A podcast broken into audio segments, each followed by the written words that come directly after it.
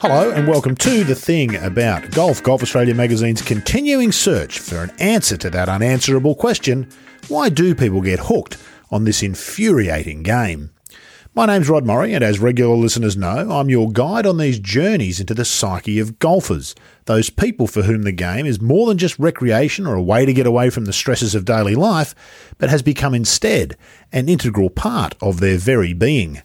If you're listening to this podcast, it may well be that you fall into this category yourself. But fear not, you are not alone. The affliction of golf doesn't play favourites. It affects in equal measure, if not number, men and women, young and old, the talented and the truly hopeless. And while it may manifest in different ways for different individuals, the core sickness is the same an inability to stop thinking about golf. Now, just as golf doesn't play favourites by gender or age, it also doesn't discriminate by geography. From Argentina to Australia and America to South Africa, the game is truly an international one. It's this last part of the world that we'll travel to today when we meet one of South Africa's favourite golfing sons. Dale Hayes doesn't have the profile or resume of Gary Player and Ernie Els, but anybody who's watched the swing of European Tour events that passes through South Africa in the early part of every year will be more than familiar with his voice. What many, me included, might not know is just what a phenom Hayes was considered as a teenager. In 1971, he became the youngest winner in European Tour history when he captured the Spanish Open at just 18 years and 290 days old. Remarkably, that record stood for 38 years, though, sadly, in many ways, Hayes' own playing career had a lifespan of just a decade. What happened in those 10 years between the euphoria of that victory and Hayes returning to his homeland to run the family golf course? Well, apartheid for one, and a bunch of other stuff as well which I hope you find as interesting to listen to as I did in this chat with Dale Hayes. It's terrific to, to be hearing your voice. Uh, you know, obviously I follow you on the social media, so it's good to hear your voice. You are in the minority, but it's good that there's a few of you out there, Dale. So thank you for uh, for doing that. The podcast is called "The Thing About Golf," and it's an interesting question to ponder, I guess, particularly for somebody who's been in and around the game at so many different levels as you have. So I'm going to ask you, I've changed the question a little bit. I'm going to ask you to finish this sentence for me. For Dale Hayes, the thing about golf is. Everybody can play it. You can play it in the most beautiful places, and you could play it with the nicest people. It's uh, uh, when I ask that question, particularly of professionals, it always strikes me that and I've had a range of different answers from the extraordinarily deep to the very simple. But for people who've been around the game their whole lives, I imagine the thing about golf changes over time from when you first take it up to then playing on the world stage as you did. And we'll discuss some of your feats in international golf over time. Uh, the thing about golf, I assume, changes during all of those periods. Absolutely. You know, uh, I, I grew up on a golf course because my, my father was the head professional at a golf club. So I grew up right on the fourth tee of our golf course. And, uh, um, you know, all I wanted to do in those days was following my, my oldest brother's footsteps. My oldest brother was a professional golfer. In fact, he won the Australian Amateur. He did. I'm going to ask um, you about um, that shortly, yes. And, uh, you know, I wanted to follow in his footsteps. I wanted to to be a professional golfer. I wanted to play on the turn. I mean, that was from the time I was five or six years old. Mm-hmm. Um, so that's all I thought about in those days. You know, I, I never thought about the real game, mm-hmm. which is the game that is played by 50 million people, mm-hmm. not by just a few thousand, which is the tours of the world. Mm-hmm. So, you know, and I would say probably for the first 30 years of my life, the tours were my life, and the tours were what I thought about in golf. But you know, always because I grew up at a golf course, I always had a uh, a soft spot for the other side of golf. Mm-hmm. And you know, over certainly for the last you know close to forty years, that has been my life is the other side of golf, trying to get as many people to play this wonderful game, trying to you know, I, I we go around to different golf clubs and do different things and you know, just try and make the game more fun for more people. Yeah, we're, we're quite evangelical, us golf nuts, aren't we? We believe everybody should have the joy of golf in their lives. We can be, I'm sure, quite painful for the non golfers from time to time. Dale, I want to, as I do, this is how I do my research. If I'm going to speak to somebody that I don't know enough about, I do a little bit of Googling. I go to Wikipedia and then I ring Mike Clayton because Mike Clayton knows everything about golf. And I'm going to read to you his response to me. I sent him a text actually. I said, I'm chatting with Dale Hayes tomorrow. What should I ask him? And he said, he won at 18 in Europe. He played here in 1971, I think, here being Australia. Manly in the Dunlop, and I assume Royal Hobart in the Australian Open. Brother John won the 1963 Australian Amateur. Father was a club pro and good player. I think he won the Order of Merit in Europe in 75 with Shearer second. Went to the US, never really played as well. Ask him about breaking McNulty's putter. Got into TV commentary in South Australia, I think. Won a bunch down there. That seems a fairly. Should we end the podcast now? As he pretty much summed it up, and he did all that without That's, reading a thing. It was nice talking to you. really nice talking to you. I we can do this again sometime. I want to touch on all of those things, but I want to know about McNulty's putter. What's he talking about there? What happened in the in the late seventies? Uh, Simon Hobday and I came up with this idea of challenging any other South African professional golfers to a best ball match and uh, we got a sponsor who put up, you know, in those days, quite nice money for anybody that could beat us. Mm-hmm. And uh, all the guys came. It was, it just, you know, it was one of those things that just caught everybody's attention. And uh, I mean, we played against Gary Player, we played against Bob Charles, um, we played against obviously all the top South Africans, Hugh Baiocchi, John Bland, all of the top South African players. And as luck would have it, we won all but one of the matches leading up to Nick Price. And uh, Nick Price, we played against Nick Price, and he, he chose a, a, South African partner by the name of Robbie Stewart, and we beat them quite easily. And Nick Price said, just wait, just wait until I get my real partner. My real partner is McNulty. McNulty and I are going to beat you. Anyway, when we set up the match, both McNulty and, and Nick Price were playing great. And Simon and, Simon and I were playing rubbish. So we knew we couldn't beat them. So Simon said, but right, I've got a plan. So what we, his plan was to go and get a putter identical to McNulty's putter, which was a bullseye with a little kink in the head. Mm-hmm. And it had a blue grip on it. And we looked and looked and looked. Eventually, we found this putter, identical putter. And we waited until Mark had finished practicing his putting, walking to the first tee, and we swapped putters in his bag. When he got to the first tee, the announcer said, you know, on the tee, Nick Price, and Nick Price hit. On the tee, Mark McNulty, regard, Mark McNulty regarded as one of the world's greatest putters. And as he said that, Simon Hobday reached into McNulty's bag, pulled the putter out, and snapped it over his knee. Well, Nick Price dived across to try and save this putter. McNulty just stood there open mouthed. He couldn't believe what had happened. Anyway, everybody laughed and it carried on for three or four minutes, and eventually he got the other putter back, put it in his bag, and off we went. The first hole, McNulty had about a seven foot putt for a birdie to win the hole, and he missed that. The second, he three putted from 20 feet. We beat them six and four. and he's probably he's sworn ever since that you put the wrong putter back in the bag. I'm sure he claimed oh. that you probably broke the real one. I'm listening to you tell that. It was a lovely round of golf. I'm listening to you tell that story, Dale, and lots of things have changed in golf, and we'll discuss some of them. But that would be an unimaginable thing to happen in this day and age, wouldn't it?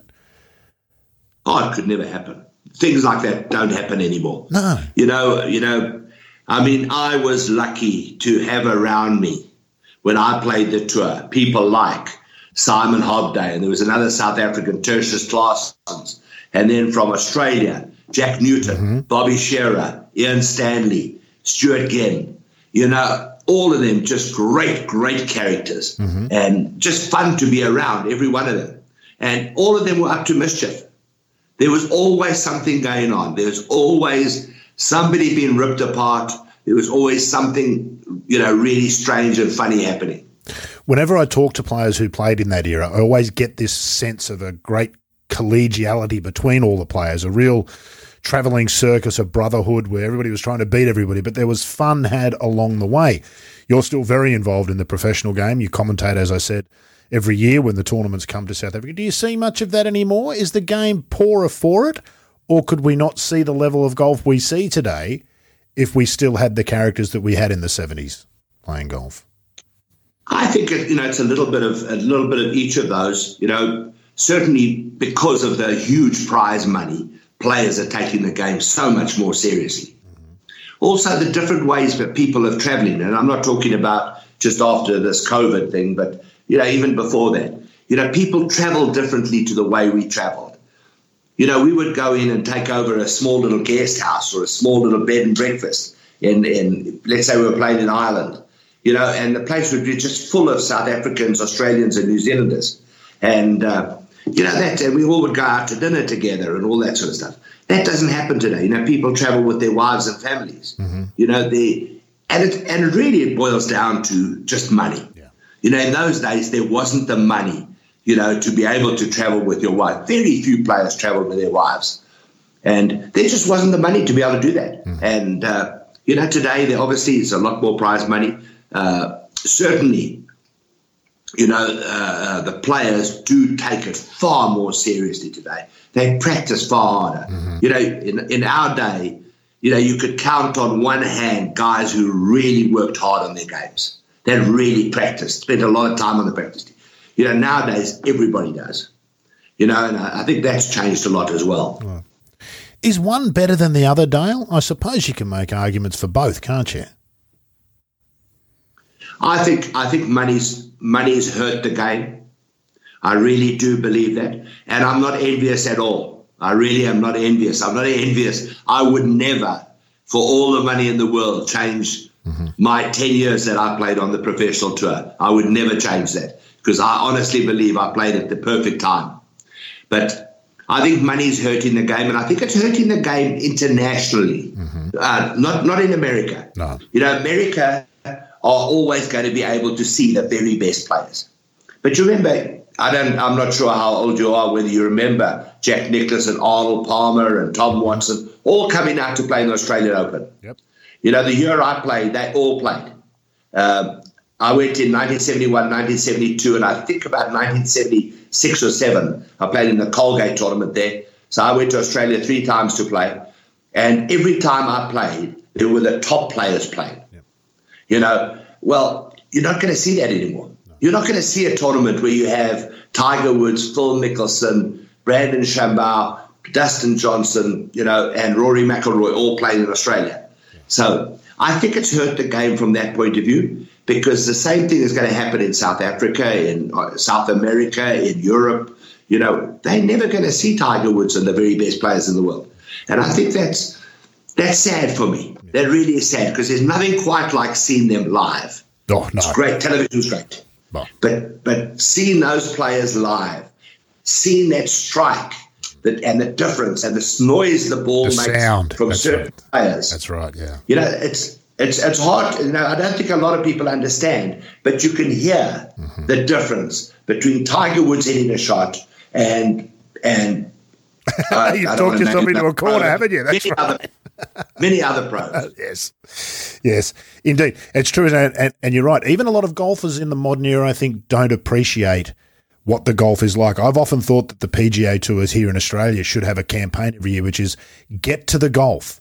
There's nothing like live golf. It's a sport you can't appreciate on television, and it's why I think week in and week out, those who watch the golf are golfers because the picture doesn't really tell the story, but they understand the challenges the, fa- the players are facing. A non golfer can't. All the putts look the same on TV. If you didn't play golf, they'd all look the same, wouldn't they?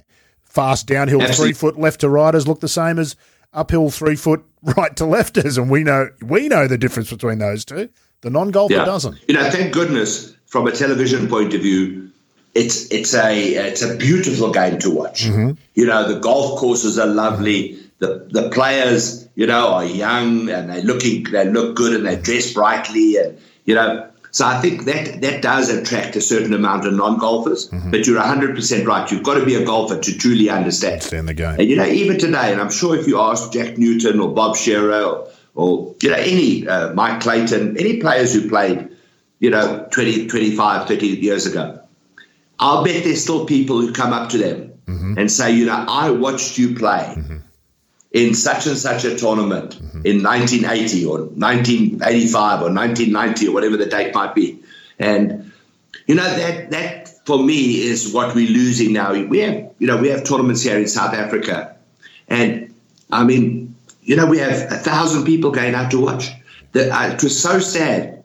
Uh, we had the, the, the last time that uh, Greg Norman came to South Africa. He played at Houghton Golf Club, famous golf club in Johannesburg, and uh, we were we had the television area that was near the 14th hole, and I walked down from the television area because he was playing the 14th, and I wasn't on at the time, so I walked down and I stood on the side of the fairway watching him, and there were 45 people watching, wow. and he was the number one golfer in the world at that time. It's awful, isn't it? 45 people live. Okay, it was a morning. He had a morning tea of time. So, you know, it was earlyish in the morning, but still, it, it was it was disgusting. Yeah, that's really quite sad. It feels like you're right. Television does a lot for the game, but the game we see on television looks so green, so bright green, and is such a visual medium. What impact do you think that has had on golf and golfers' attitudes towards golf courses? I imagine when you grew up, golf courses were not as well conditioned as we've come to expect in the modern era, and I wonder whether the game's better for that and the role that television's played in that? Well, you know, I, I, we own a we own a golf course. Mm-hmm. Our family, we own this the same golf course that my father worked at uh, 80 years ago. Wow! So we've been involved in a golf mm-hmm. course for 80 years, the same golf course, and you know, so this this question is actually very close to my heart because you know, on one hand, I work for television. On the other hand, we own a golf course. Mm-hmm. And you see Augusta National and you see Muirfield Village next week. You know, and Muirfield Village will be spectacular. Mm-hmm. I mean, that golf course is as good in terms of condition as Augusta National. And, uh, you know, it's just not possible to get a normal members club in that kind of condition. You know, if you've got, yes, if you've got a golf club like, um, like you know Augusta National, where they've got all kinds of money, or you've got a golf club like uh, um, certain golf clubs in Britain where they've got all kinds of money. Yes, it might be possible to do, but a normal golf club, you could never spend that kind of money. You'd never have that available to get a golf course in that kind of condition week in and week out. What also members, you know, the average golfer doesn't realize is that before a big tournament like that takes place, at many of those golf courses, they close them yeah. for two or three or four weeks yeah. to get them in that kind of condition. Now, again, you couldn't expect members to do that. No. You know, you couldn't expect members not to play on the golf course where they pay to be a member and say, listen, we're closing it for a month because we're getting it ready for the pros. Yeah. I mean, you'd have a riot on your hands, I'm sure. yeah, so, indeed. you know, there, there are a couple of factors there, but the, the biggest factor is that somehow we've got to get through to, to members that you know, golf course doesn't have to be perfect to have fun on it. Mm-hmm. You know, it really doesn't. I mean, golf was never. Uh, uh, Bob Rotella said, game, a game of perfect. Mm-hmm. You know, you're going to get bad lies. I mean, I would never forget my father telling me he grew up at a golf course when he first started in Cape Town called Royal Cape, the oldest golf course in South Africa. And he said, you know, if you to drive on a fairway and you landed on grass, he said, you got excited. you, you, could play the next sort of grass. Most of the time, your ball was on sort of the sandy lie. And that's the way they played. And you never touched the ball. You never, you know, improved your lie or anything on the fairways. Well, here in South Africa, we have a tremendous problem of improving your lie. Oh. Because golfers want to get off a perfect lie all the time. So really? a lot of golf courses here, week in, week out, year in, year out, have improved lies on their fairways. As and that's and, allowed. It's allowed it. In fact, it's become such a problem in our country wow. that the R&A has actually written a letter to the South African Golf Union to say you've got to stop it. You've got Goodness. to stop this. Yeah.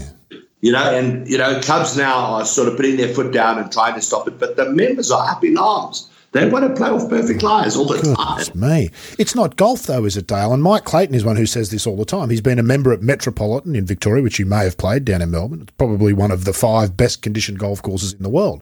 And as he says quite rightly, he hasn't had a bad lie for 40 years.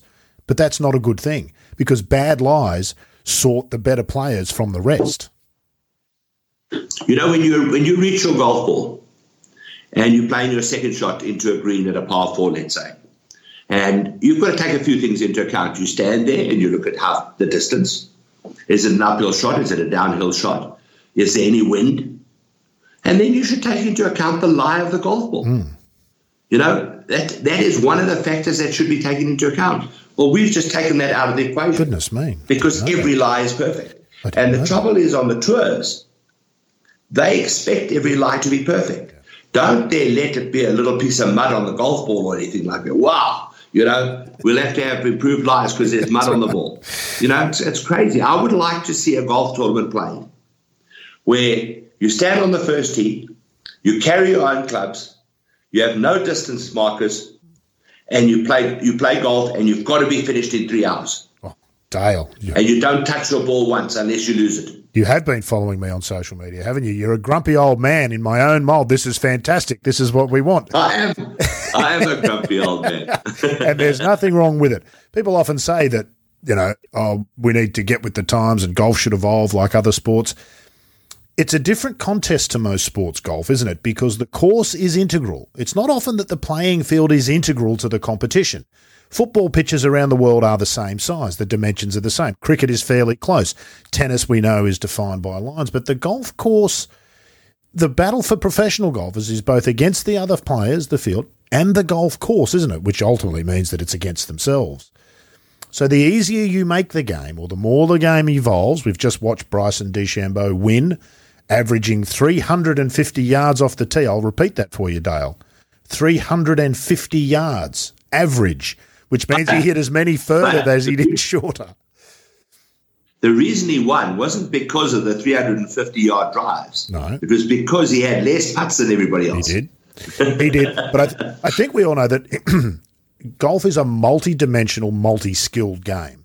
If one part of the game becomes too, too, too important, and the focus on driving distance is yeah. certainly, I think many of us would say that it changes the nature of the rest of the game, doesn't it? So you could make the case that he had less putts because he had shorter second shots because he hit it so far off the tee.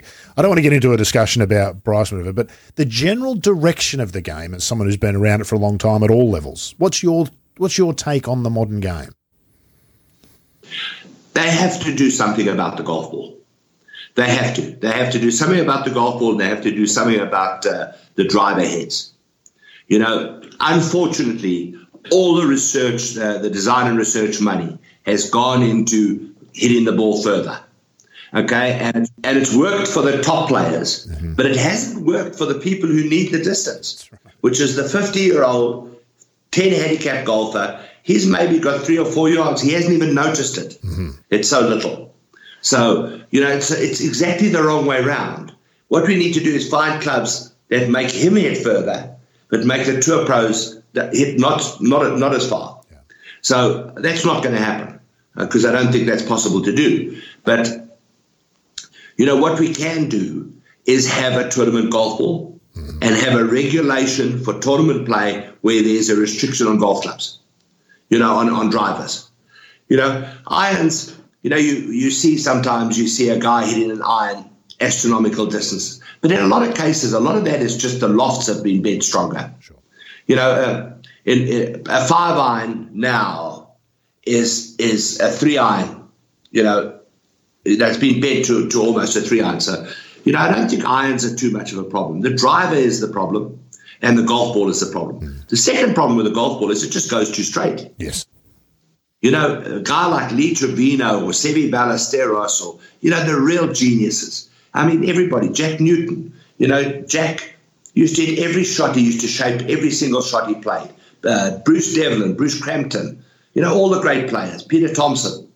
Uh, they used to shape the shots that they played. You know, you don't do that anymore.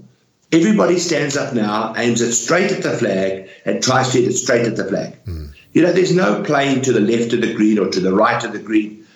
Uh, one of the guys that commentates with me is a uh, an 88 year old man. His name is Denis Hutchinson. You don't need to and tell you recognize his voice. Oh yeah, he's got that lovely whiskey, yeah. that whiskey voice. Mm-hmm.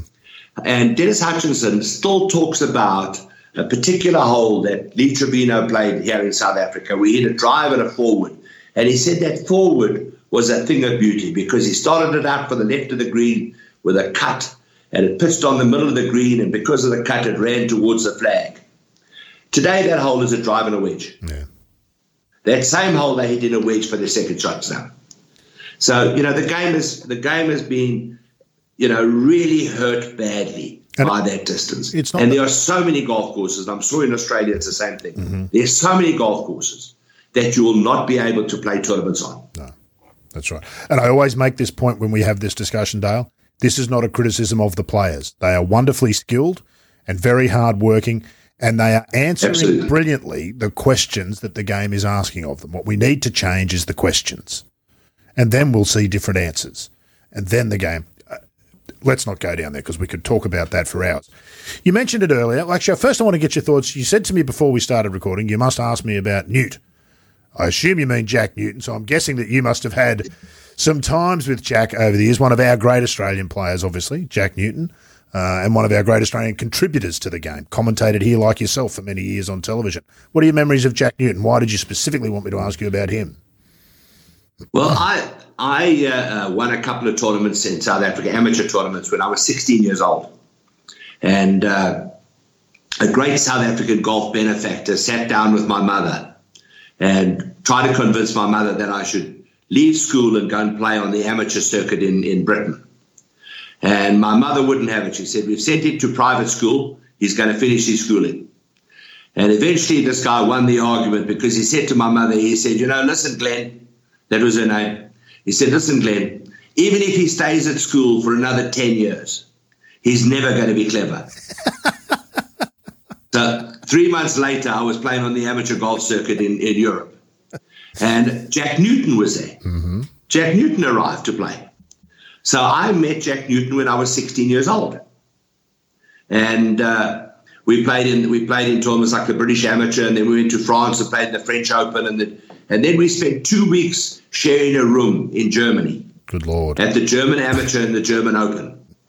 And but now I, I'm not sure exactly how old Jack is. I would say Jack is probably 71 or 72. That sounds That about sound right? That sounds about right, yeah. I think he's I think he's two or three years older than I am. Mm-hmm. So you know, when you when you're 68 and 71, it's not a big difference. But when you're 16 and 19, it's Uh-huh. a huge difference. Yeah, very much, yeah. And I'm sharing a room with Newt, and you know Newt, you know Newt was a ladies' man. He liked, he liked the ladies in those days, and well, I'm sure he still does. And uh, you know, I learned. Let, let's just say I learned a lot. I, I arrived in Germany. I was 16 years old. I left two weeks later. I was 43. I think you've just summed up Jack Newton beautifully. that is uh, that is one of one of our great icons of golf. Just to butt in quickly for a moment, folks. I hope you're enjoying our discussion with Dale Hayes. And if you are, I just wanted to remind you that if you haven't already done so, there's an entire back catalogue of the thing about golf to be enjoyed at either the Golf Australia website or through your podcast app. If you haven't yet done so, subscribe to the show via Apple Podcasts or Spotify or Google Podcasts, and you'll get access to all 23 of our previous episodes. From the high profile like Mark Leishman and Karrie Webb, to some lesser known but still fascinating characters like Barnbougle Dunes owner Richard Sattler and Royal Melbourne Course Superintendent Richard Forsyth, there have been some terrific insights along the way. And if you like what we do here, tell a friend that might be similarly inclined. The more the merrier when it comes to in depth golf discussion. And remember, it's all free and delivered straight to your device without you having to do a thing. So go and subscribe now, and in the meantime, back to Dale Hayes. Strikes me there are some similarities between the cultures of South African and Australian golf, Dale. I just listened to your fabulous, I mentioned this podcast probably too often. You did a fabulous interview with Richard Kaufman last year on his The Round podcast. And you talked about the lack of television golf in South Africa. Where did you get your golf information from? Why did you want to be a tour professional if you weren't getting to see it on TV? Where was what what did golf look like for the spectator or the fan in the 60s and 70s before television came along? You know, fortunately for us in South Africa, in the in the 40s, 50s, and and uh, in the 40s and 50s, we had Bobby Locke, who was one of the best golfers in the world. And Bobby Locke brought out a lot of players to play exhibition matches, one of which was was Peter Thomson. Peter Thomson, that's right. He played a whole lot of matches against Peter Thomson's in South Africa in the early 50s. He played against Sam Snead. Um, in fact, against Sam Snead, they played 13 individual matches. Sam Snead won one, they halved one, and Bobby Locke won 11. Wow. Of the wow. matches. Wow. Uh, wow. And then, of course, in the middle 60, in the middle 50s, Gary Player started. Mm-hmm. And he started winning in the sort of late 50s. He started winning tournaments. He won the Open Championship in 1959. He was second in the US Open in 1958.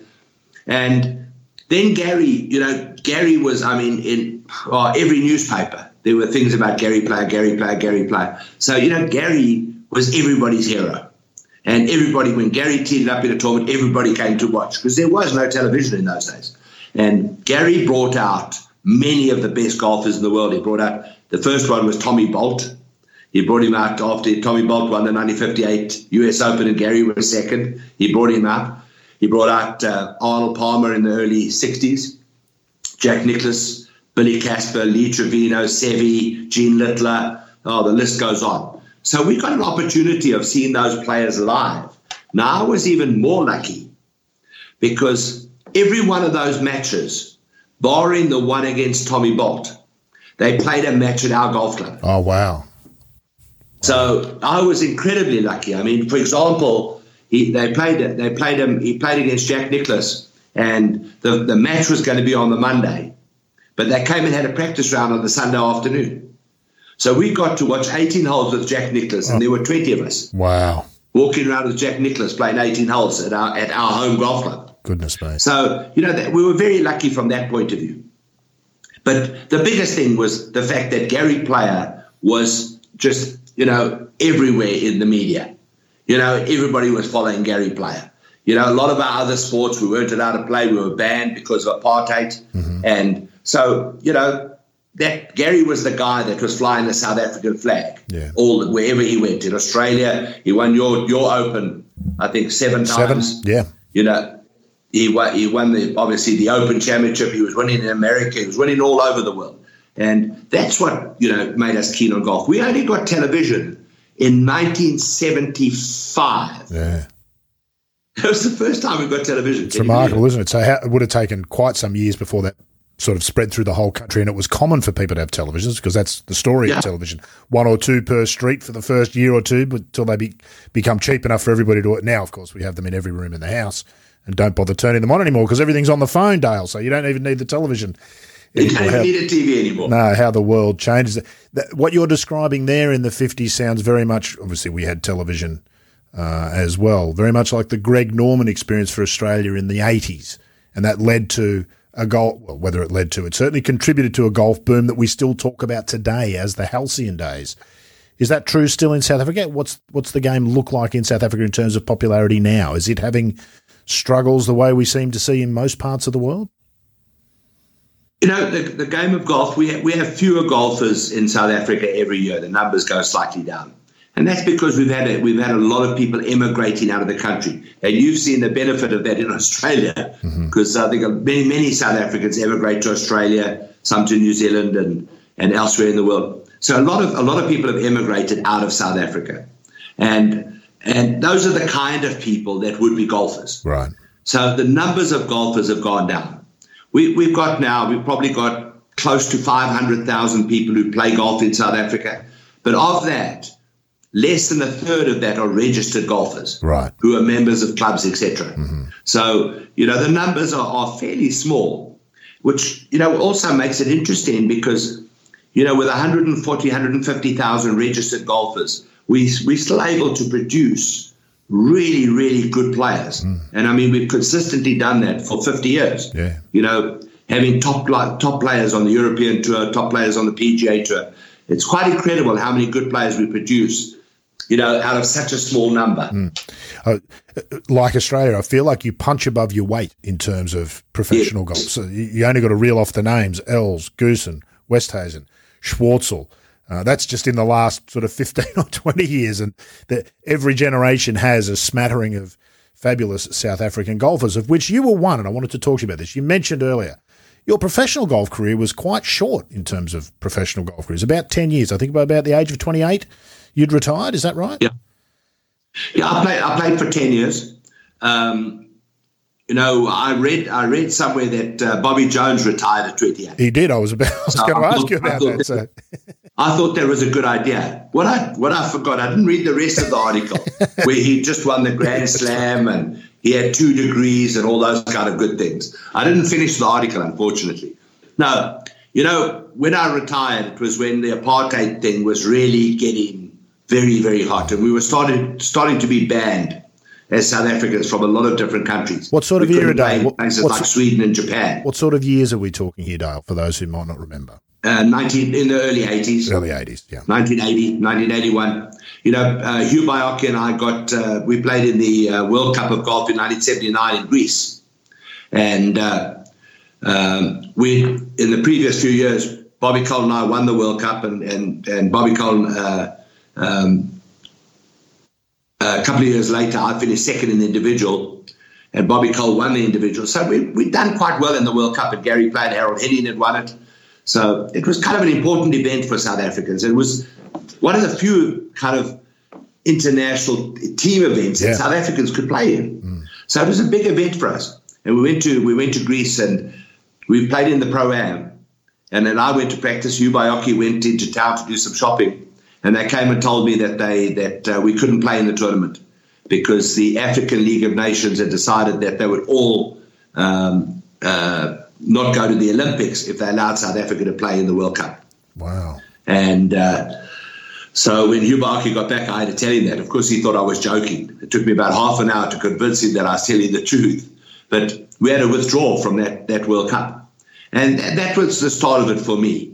You know, uh, uh, not being not being able to play in that, and then not being able to go to certain different countries that we had played in, and we were now not allowed to play in. You know, and I was kind of going, you know, do I really need this kind of stuff and everything like that? And that's where I sort of got the interest for other aspects of the game of golf. Mm-hmm. It was in the early 80s.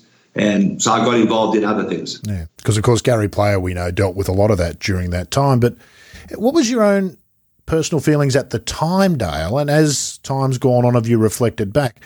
I suppose it would be easy to look back and say you were kind of caught in the crossfire of something bigger, which was a noble purpose, but you've kind of been sacrificed through no fault of your own at the altar along the way. Does that sound? Does that make some sense? What I'm suggesting?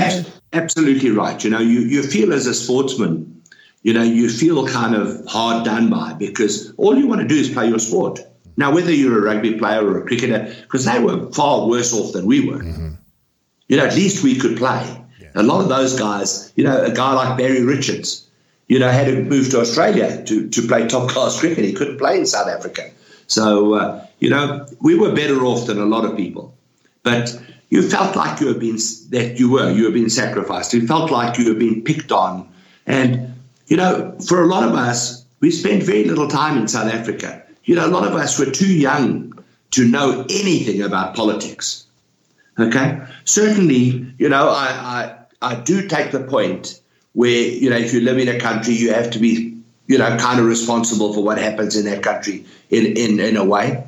And, and yes, I was responsible, absolutely. You know, and what was happening in South Africa when I look back on it was absolutely and totally wrong.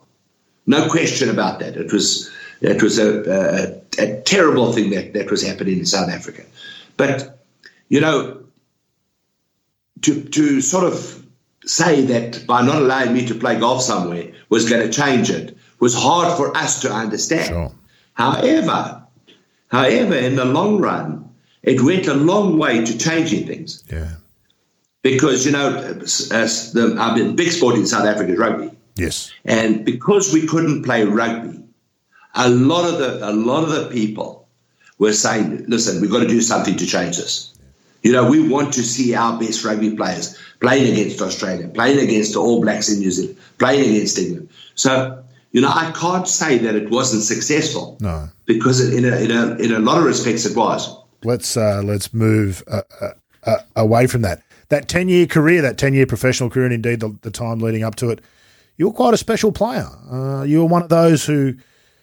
Well, the, from the outside, the career looks a bit streaky, but some of the achievements are extraordinary. I think you won your first tournament as a professional. You won your first tournament on the European Tour as a professional. What are your memories of your younger years, and uh, I know you reflected on this with Richard Kaufman about perhaps not realizing how much talent you had at the time. Uh, but how do you recall that unfolding?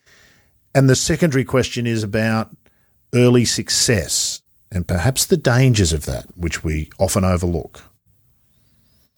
Well, you know, if I look back now, the biggest mistake I made was was that that I, I turned professional too early. Mm-hmm. You know, not that not that I want to give back the Spanish Open that I won. oh yeah, eight, eight, you held that record for 20, 30 years, did you not?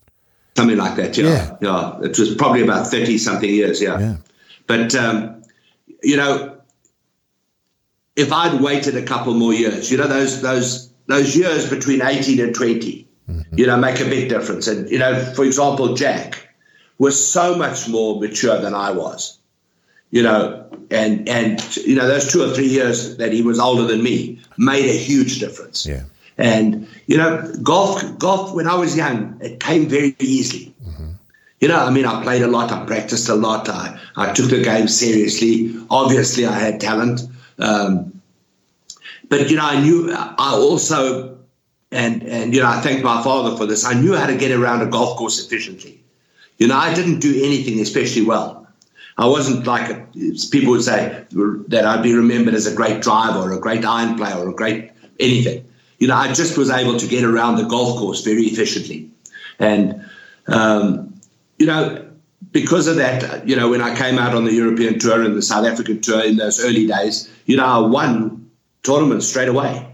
You know, I won my very first, as you say, the very first tournament I ever played in as a professional. I won, and then I went over three months later. I went to Europe and played the Spanish Open and won that. So you know, it was crazy. I mean, when I led the Order of Merit, I was 22 and 23 years old.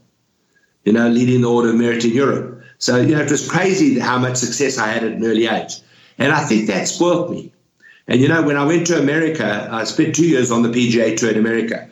And just the fact that I wasn't always in one of the last groups, you know, I got I got down in the dumps and you know sulked. uh-huh. You know, and you know I didn't like I didn't like not to be in contention on a regular basis. Mm-hmm. I like you know if I wanted if I was going to play on the professional tour, I wanted to be in contention. You know, I didn't want to be uh, kind of a 40th place finisher. And it's often said youth being wasted on the young. Is that an example of that in some ways? The world must have looked like such a simple place to you, and you must have known everything. You were succeeding at everything. It all came so easily. You must have wondered what was wrong with everybody else. No, it was you know. Listen, it was it was um, an unbelievable experience mm. to be able to travel around the world. You know, I couldn't rent a motor car.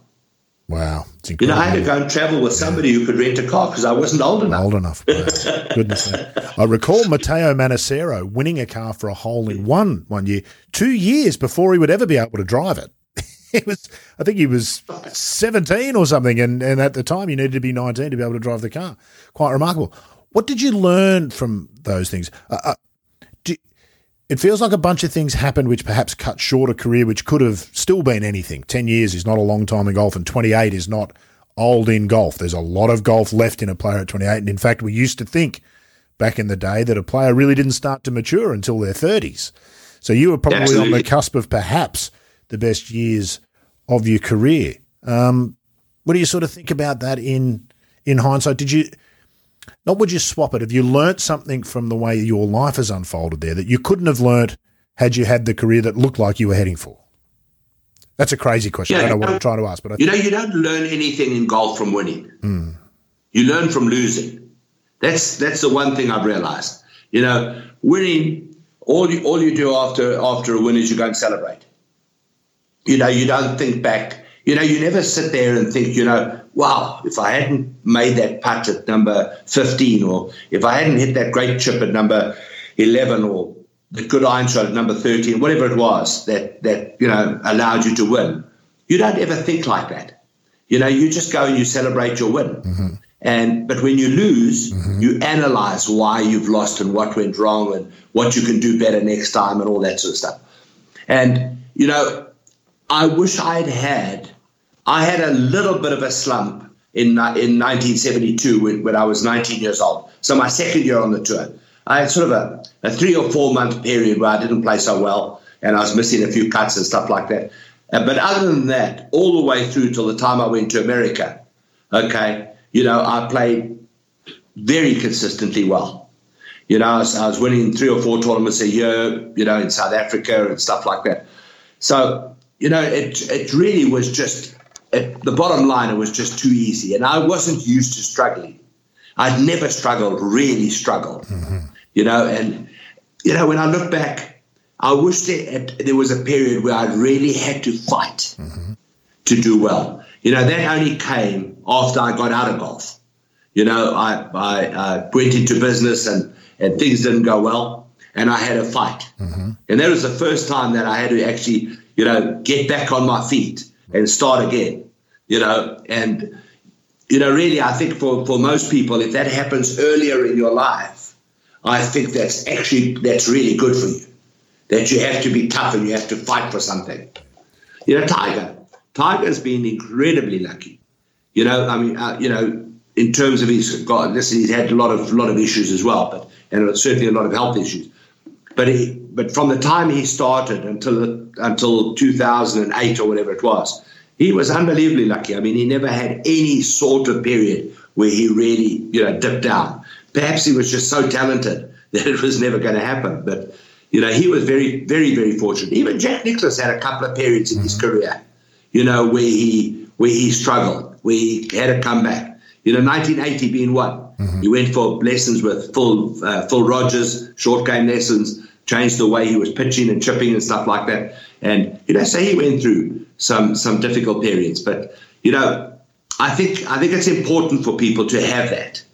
That's what builds your character. They're the bogeys of life, aren't they? You can't go through a golf career without making bogeys. You can't go through life without a couple of bogeys. And you, we know that the best golfers are the ones – who can put the bogeys aside and come back with a birdie to offset. You never get it back, as Norman, you never get a bogey back, he'd say, but you can offset it by making a birdie. And I suspect that's possibly what you're talking about. There's is that. Uh, well, I'm even talking about worse than a bogey. I'm talking about you know going through some times where maybe there are a couple of doubles thrown in, or even a triple. even God forbid, dare we say it, a shank. no, don't, don't, don't use that. God, don't don't say it.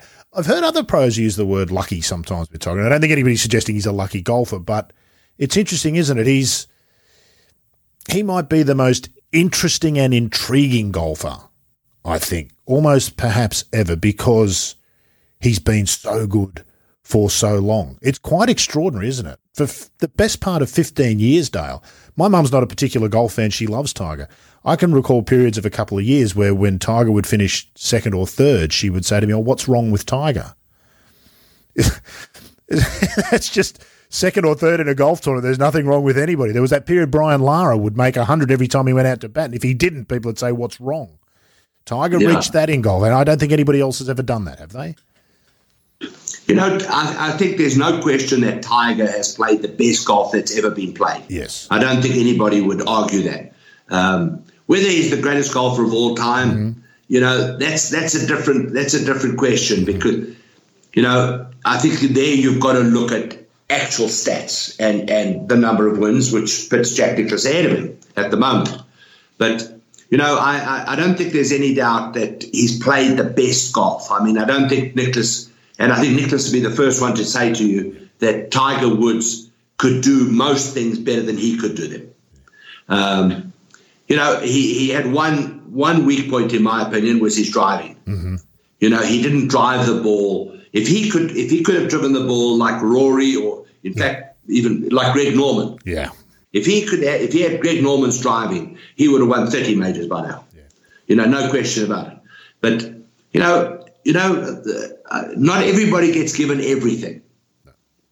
You know, and and Jack Nicklaus and I don't know whether you recall this, but Jack Nicklaus in 1997, when he won that Masters, was it 97, 98, 98? 7, 97. Um, Jack Nicklaus said, you know, this guy will go on to win 10 Masters tournaments. Okay? But a lot depends on his health mm-hmm. and, with, and his marriage. Yeah and how right he was. Yeah, absolutely. Uh, wasn't it incredible? Yeah, absolutely. Absolutely. We've seen jaw dropping golf from Tiger, haven't we? That have made other good players, really good players, great players stop and say, wow, That's pretty special. I mean, most professional golfers have seen pretty much everything, but most of them will tell you they've seen Tiger do something that they didn't think was doable.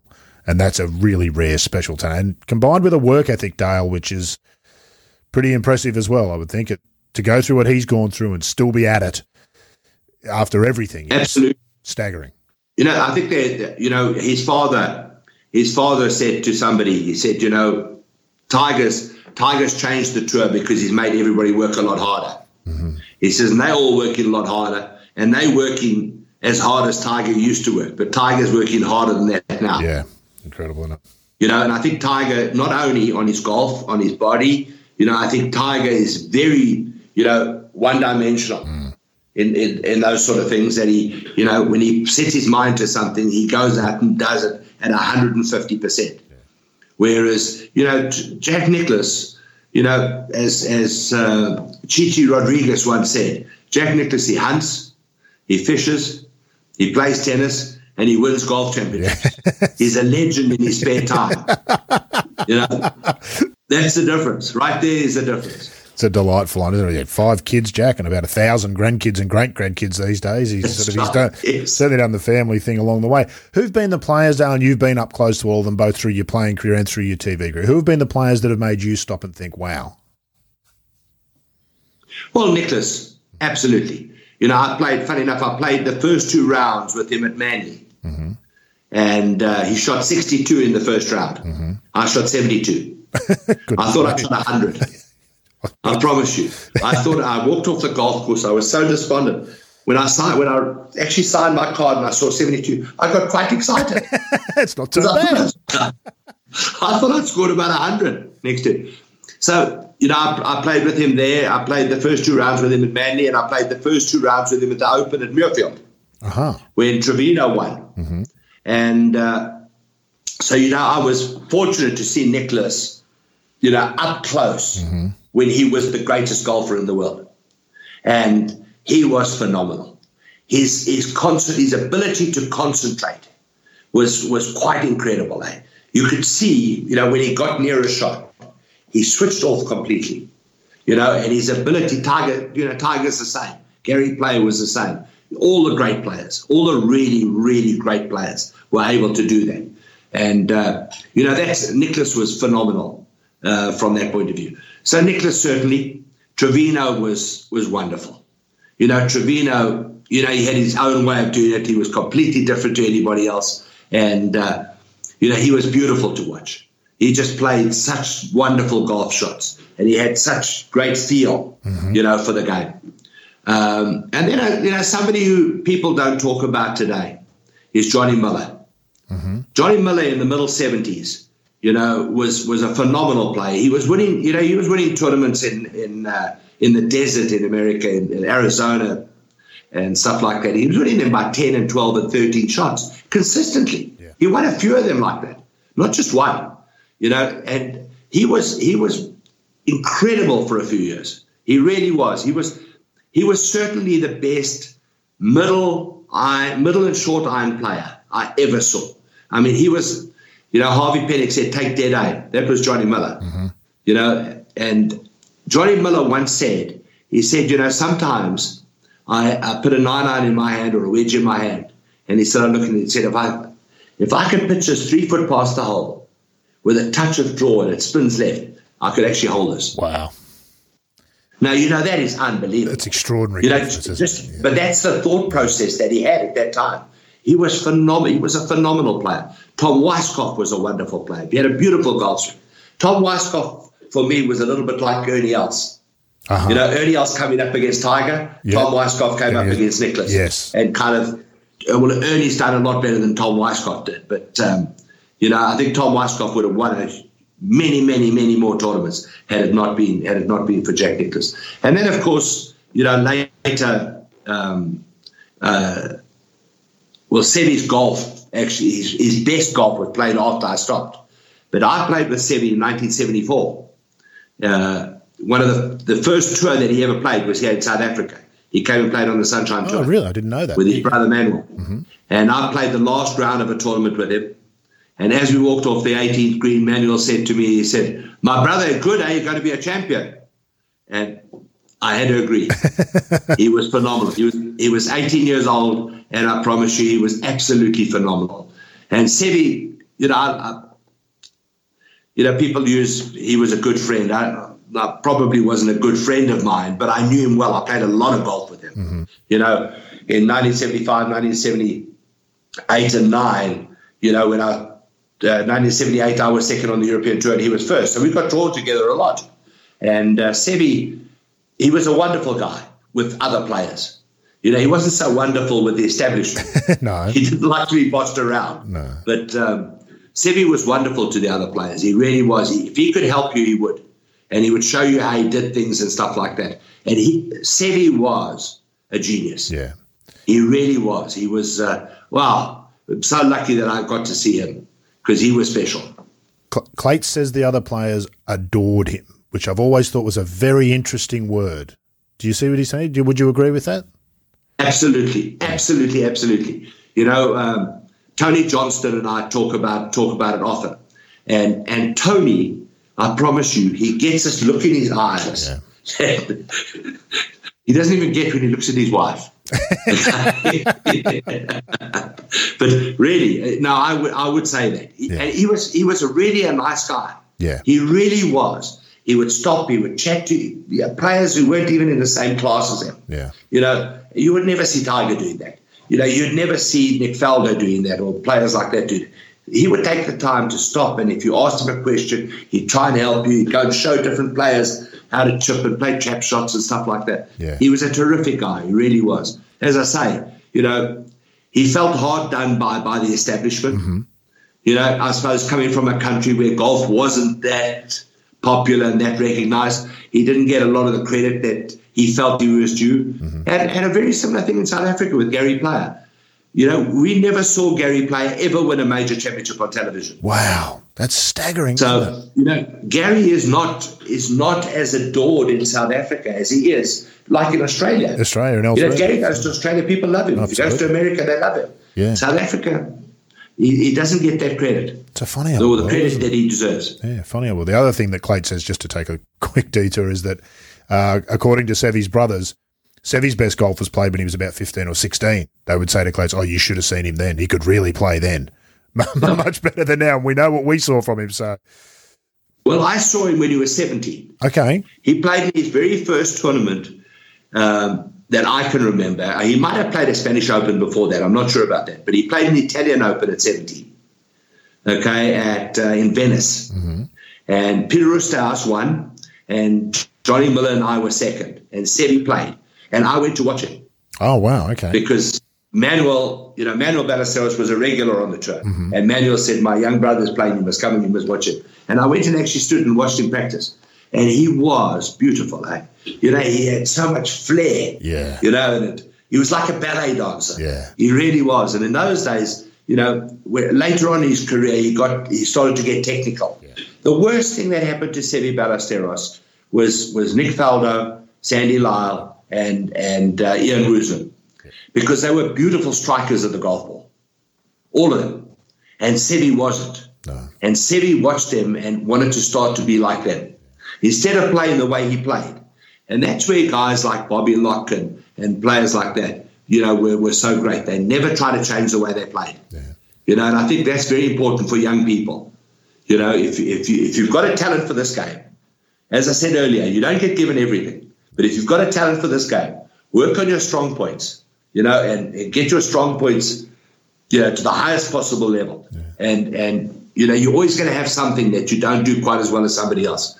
Don't worry about it. Ironically, we're probably seeing a bit of a move back towards that, Dale. There was a period of probably the last 20 or 30 years where swings looked very similar at the top level. You think of Charles Schwartzel, Adam Scott, uh, beautiful, beautiful actions to watch, but very orthodox and hard to pick one from the other necessarily. We're now moving into a period where it's a little looks a little more like the 70s and 80s, where the swings were different. The Matthew Wolffs and Rickie Fowler's a bit older, but he has a, an action that's a bit funky. Dustin Johnson with the funny wrist at the Yeah. top of the swing.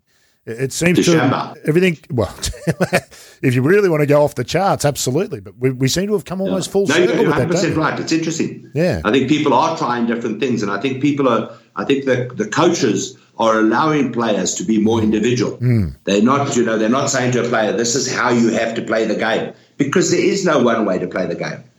You know, you know, there were there were so many examples of wonderful players who, who you know, um, Jim Furyk. You don't have to go further than that. Yep. You know, who played beautiful golf for for so long with an awkward action, wh- what looked awkward. Looked awkward. Obviously, it felt natural to him, but.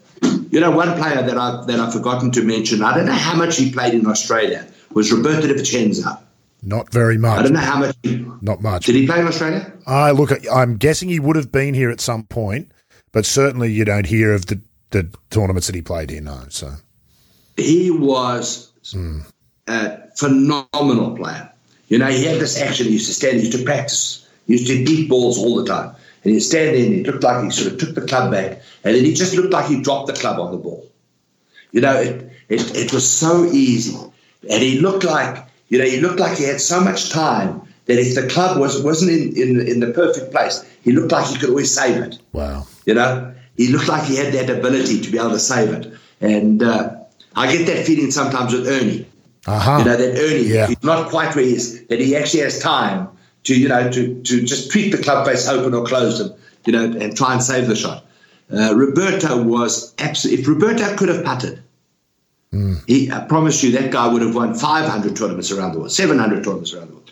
I mean, there would be no limit. And the incredible thing, he was always a club professional. Of course, It's He isn't it? Yeah. always, had a, Yes. always had a club job in, in Argentina. Yeah. Nobody gets Incredible. everything, Dale. Nobody gets everything, as you said before. if only he could putt. If only he could drive it. If only he was a better That's wedge right. player. Who knows what might have been done. Um, I- I wonder. uh, Peter Thomson once said he, he saw his swing on video once. Said, "I don't ever want to see that again." I thought I looked like Sam Snead. he, he that's the mental image he wanted to play with. He didn't want to see his actual swing. It feels like the video camera turned golf into a game of positions. Trackman might have turned it back into a game of it doesn't matter what it looks like. This is the number you need to achieve. And whatever way you want to get there is fine as long as you come to that destination. It's ironic how that's worked, isn't it? It is, you know, um, it's it's funny you, you mentioned the video camera. I asked Nick Price a question a while ago, uh, you know, a number of years ago, and I said to him, "What do you think the biggest change has been in golf?" Now I know Nick has been very vocal about the golf ball and the drivers and the ball going too far, and, and I was waiting for him to say, you know, the big-headed drivers and the graphite shaft, and and he said the video camera. Right. He said that is the biggest change in, in golf since I played. Wow. He says because now you can see your own swing, and he said you can, you know, somebody can show you what position you need to be in, and and you can go and hit ten balls and come back and see if you've, you've been able to get in that position. Now, uh, David Ledbetter told me that Nick Price was the easiest person he's ever coached because he would stand there, he'd watch a few shots, and he'd say, Nick, just try and get the club just a wee bit more open at the top of the backswing. And he'd watch two or three shots, and Nick would get it, get it in position. He said, that's perfect. And that would be the end of the lesson. Whereas Nick Faldo uh-huh. would come along and he'd say, Nick, you know, we need to do this. And Nick said, why do we need to do this? And he'd, they'd have to go and break down every single thing and explain to Nick exactly why he wanted to do everything. You know, and he said it was it was very different coaching those different players. Yeah, extraordinary. We underrate Nick Price, don't we? We forget how phenomenally good he was for a period there in the early 90s where he was clearly the best player in the world by some margin. What a fantastic player. He certainly was. Uh, you know, Nick. Uh, I, I was around when Nick was an amateur, although he came from Zimbabwe, not from South Africa. But um, uh, I remember just before he turned professional, he'd just come out of the army, and uh, he was contemplating turning professional. But they were kind of worried because they didn't. He didn't. They didn't come from a family that had a lot of money and everything like that. And uh, I know, like many other of the South Africans at the time, we said to him, "You've got to do it," because he was phenomenal even then. I mean, as a 19, 20 year old, he was a phenomenal player. And there's another case of a guy being a little bit older before he, he actually made the decision. Uh, Mark McNulty is another example. Mark McNulty, I think, only turned pro when he was about 24, 25, Wow. maybe even later than that. Wow. And and Mark, you know, Mark has had a fantastic career. I mean, Mark still plays in the odd senior tournament now, and, st- and still does okay. Yeah. You know, even though he's retired. Yeah. But he's a phenomenal player. Yeah, indeed. Yeah, I, I think you're right. And talk about turning pro a little bit later. What life Nick Price had seen. Actual war. Seriously Yeah. difficult and confronting life. Golf must look easier compared to those things. You'd never make that comparison, I'm sure, but internally there must be a knowledge that no putt is, you know- is that scary. No, in Australia, I guess you never had national service. No. You didn't go to the army. No. Now we did in South Africa and and obviously in, in Zimbabwe they did. Yeah. And we did in South Africa. Right. But I just I'm going off the subject now. But I had I went to the army for six months Oh, I didn't know that. There you just go. before I turned professional. Yeah. So when I was 17 and 17 years old for the for six, I was supposed to go for nine months, but because I was going to play, you know, turn professional was going to play, they allowed me to get out a little bit early. And uh, anyway, while I was while I was in the army, uh, I'd been there about a month, and I got a I got a message that the captain wanted to see me. So I was in a complete panic. I didn't know what I'd done wrong because I didn't know what I was supposed to do, you know. And, and all I because I played golf, that's all I did. I played golf and I painted buildings. Uh-huh. you know, they wouldn't allow me near a gun or anything like that. Well, you weren't know. that clever, Dale. So- we, we already established that. exactly, exactly. So, so anyway, I go into the captain's uh, captain's office. He says, he picks up a piece of paper. He said, "Hey," he said, "I've got an invitation here. They want you to go to the Sportsman of the Year dinner." So I said, "Yes, Captain." He said, "Okay, Hayes, you can go." So I said, "Thank you, Captain." And I turned around and I walked out. And as I got to the door, he said, "Hayes." So I turned around. He said, "Hayes, wear your civilian clothes because you're a bloody disgrace to the army." No more 10 years of school and no more 10 years in the army for you. you, had, you had no choice but to become a golfer. Of all those great players you talked about, Dale, and the things in the you see, you talked about Nicklaus's concentration and Seve's beautiful hands and wonderful flair and all those sorts of things. How much of that are you born with and how much can you learn, do you think? You've seen them up close. Is it a gift? Was Nicklaus's concentration a gift? Which is not to say he didn't work at it and improve it. But can you learn what Nicklaus uh-huh. had?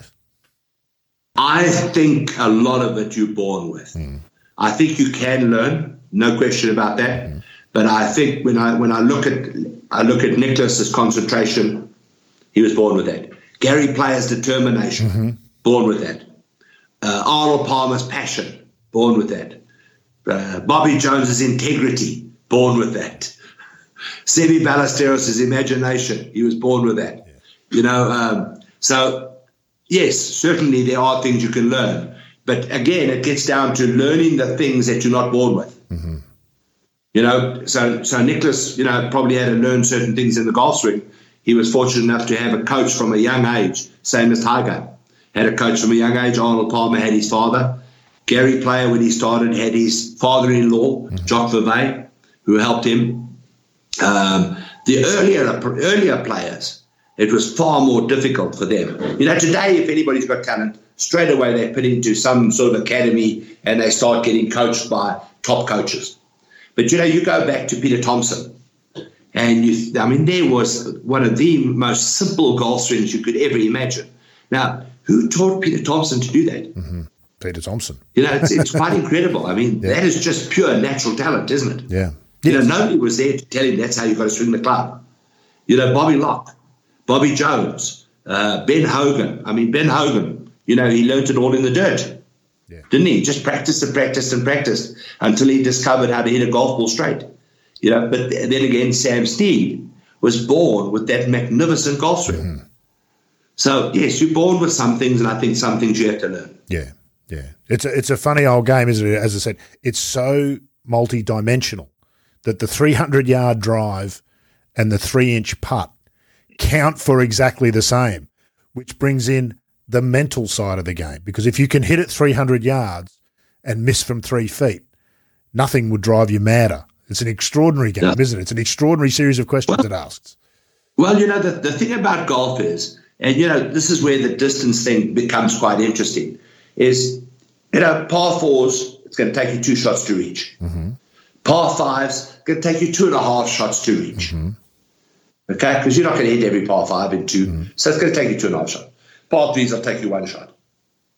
So that's a given.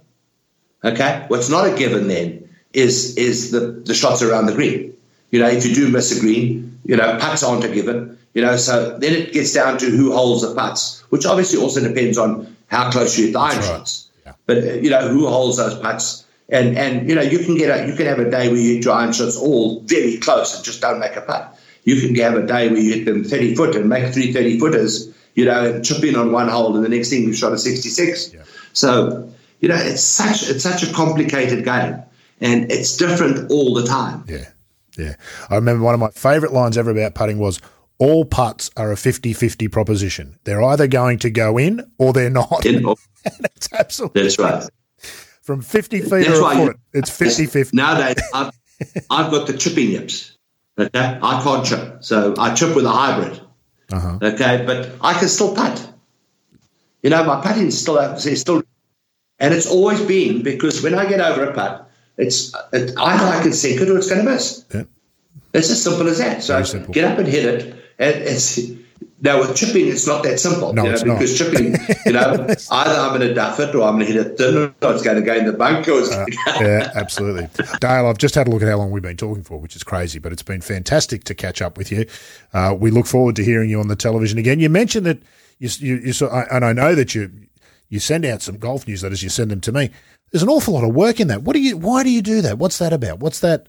What what else do you do? Obviously, we know that you only played for the sort of the ten years, but you've been in golf all the time. We know that you're on TV, but it leaves a lot of the year that we don't know what you're up to. What are these other ventures? Well, we, as I say, our family we own the, we own a golf club. Mm-hmm. So we, you know, right now I'm in, in my office at the golf club, and uh, my son my son works here. My ex-wife works here. Fabulous. My current wife works here. right. Um, there's, my about, brother there's probably another hour and a half in that, Dale, but we won't go down that road. no, you, you've got to have courage in life, eh? You've got to have courage. You've got to make sure that your alimony and your salaries is the same thing. You're a brave, brave man, is what I would say. Yes. Wonderful stuff. So I keep busy, but the, the, newsletter is just, you know, it's something we started to do years ago. Mm-hmm. And uh, my, my wife and I do it. And, and, you know, it's just something that has become very popular in South Africa. Wonderful. You know, it's a way that people can spend five minutes on a Monday morning or 10 minutes on a Monday morning and catch up with what's happening from a South African point of view mm-hmm. to, to our players around the world. Yeah. You know, whether it's amateur golf, professional golf, whatever it is, with a little bit of other news. Yep. So, uh, you know, we've been, we've been doing it for eight or 10 years and uh, we, we enjoy doing it and people enjoy getting it. So we just keep doing it. This game and the future of this game, Dale, relies on people with passion. And you're one of those people, and talking to you, that shines through. For that, we, the game, thank you. And for your time today, I thank you. It's been wonderful to catch up. Really appreciate you doing it. Thank you very much, Rod. Thank you. I appreciate you allowing me to be on. And uh, anything you ever need in South Africa, just get in touch with me. We'll try and help you. What an intriguing and charming character, and what a passion for the game. I hope that you, like me, have enjoyed discovering a bit more about what has been a fascinating life. And if you are anything like me, you can't help but wonder what might have been for Dale and the golf world if not for the apartheid regime. Well, that's it for episode 24 of the show, but I hope you've made the effort to subscribe because on episode 25, we're going to meet a player who is the very epitome of a humble champion. I do look back at some of those times, particularly early in my career, and I wish I believed I was as good as I was playing. That's two time Australian Open winner Greg Chalmers next time on The Thing About Golf.